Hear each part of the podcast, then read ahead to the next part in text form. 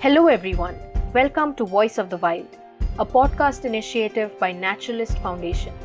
With this podcast, we bring you closer to the world of wildlife conservation, scientific research, and government environmental policies.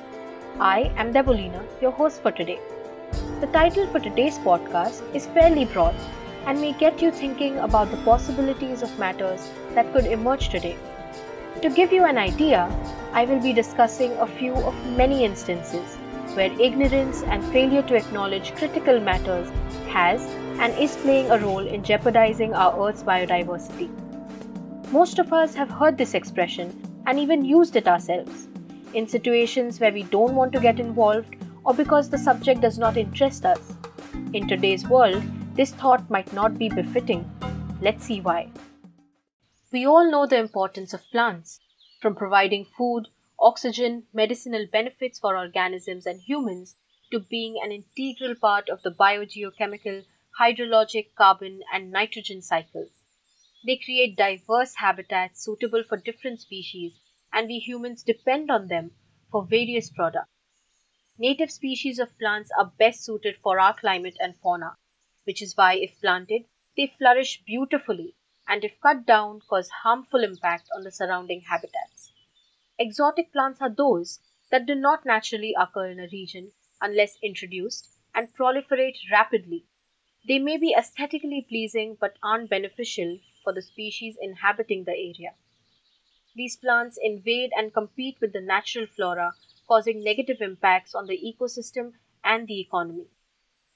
Although not all exotic species are harmful and were introduced as early as the 1800s and 1960s, Still today, approximately 200 invasive plant species disrupt the equilibrium of our ecosystem. Plant species like the eucalyptus and acacia threaten parts of mountain ranges of the Western Ghat, water hyacinths in Kerala, and the notoriously popular invasive species Lantana camara and Prosopis juliflora invade many nature reserves in India. Terms like afforestation, reforestation, and eco restoration tend to keep surfacing in wildlife and environment associated articles. These can be seen as remedies to treat problems like deforestation and fragmentation of forest land covers.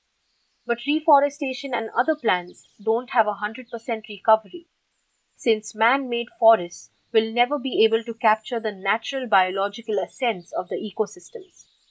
And small saplings planted would take a long time to grow and together form a niche conceding that they are systematically managed. Also, we are not fully aware of the fact that many of these exotic species of plants are periodically planted with the label of reforestation. Moving on to fauna, especially entomofauna of India, which includes an abundance of different insect species living in just about any habitat, from terrestrial land to snow covered mountains and hot deserts, and even in freshwater ecosystems.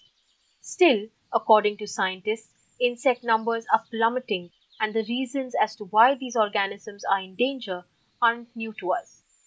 Factors such as natural habitat conversions brought about by humans for agricultural or industrial purposes, deforestation, and the use of insecticides endanger the populations of insect species. Also, climate change plays a major role by suddenly altering habitats in terms of extreme weather conditions, the intensity of temperatures and the frequency of these changes are likely to increase. The decline could be the cause of our ecosystem collapsing. Since all species, ecosystems, and their genetic compositions are closely interlinked, a single break would disrupt this chain of life. We fail to acknowledge their value and beauty while staring at a beautiful flower that has blossomed in the garden, courtesy of insects. For instance, caterpillars, which are essentially the larvae of lepidopterans like butterflies and moths, are mostly treated as pests that damage many plants that are food sources for humans. However, the butterflies and moths they grow into are important pollinators necessary for plants to bear fruit, which humans consume. Don't let their numbers deceive you, because many insects of the planet have not even been discovered yet, and studied in great depth. Every individual's interest could develop into a concern, a will to learn, and then spread awareness to conserve our planet's species. Going on to the platform from where we get all kinds of information media. Media comes in multiple formats various news outlets on television, the internet, audio-visual media, print media, and social media influence the mass public's opinions, especially when first hand information is not accessible to an individual. Every age group is familiar with different media platforms which are used for keeping up with the current affairs and communicating opinions with others. Since the internet can be accessed by any individual to read and create matter, we could stumble upon data and statistics that may or may not be accurate or fact based, hence opening Pandora's box. Without media, dispersal of knowledge, communication, and learnings from different perspectives of life would not be possible. This is why it plays a crucial role, and its misuse or inaccurate reporting is likely to cause considerable harm.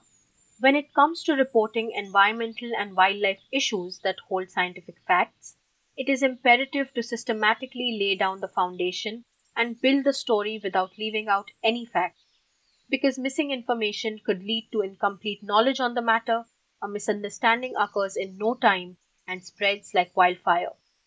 In some cases, the effects of an incident are highlighted while the causative elements are de emphasized.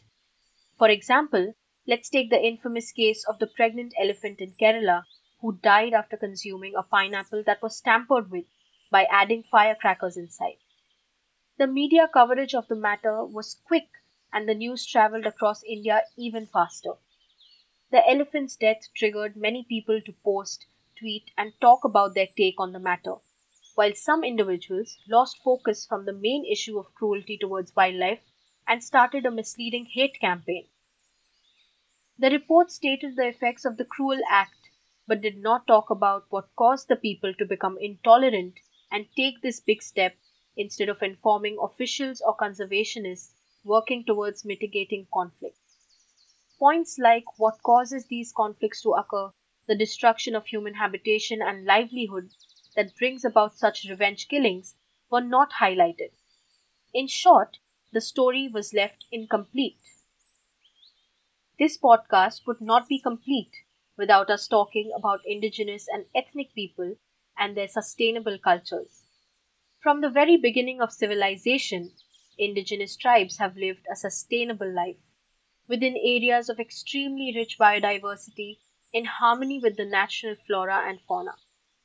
This has been possible because they respected nature and understood the importance of maintaining equilibrium. Their way of life and traditional knowledge is about interrelationships between the community and the environment.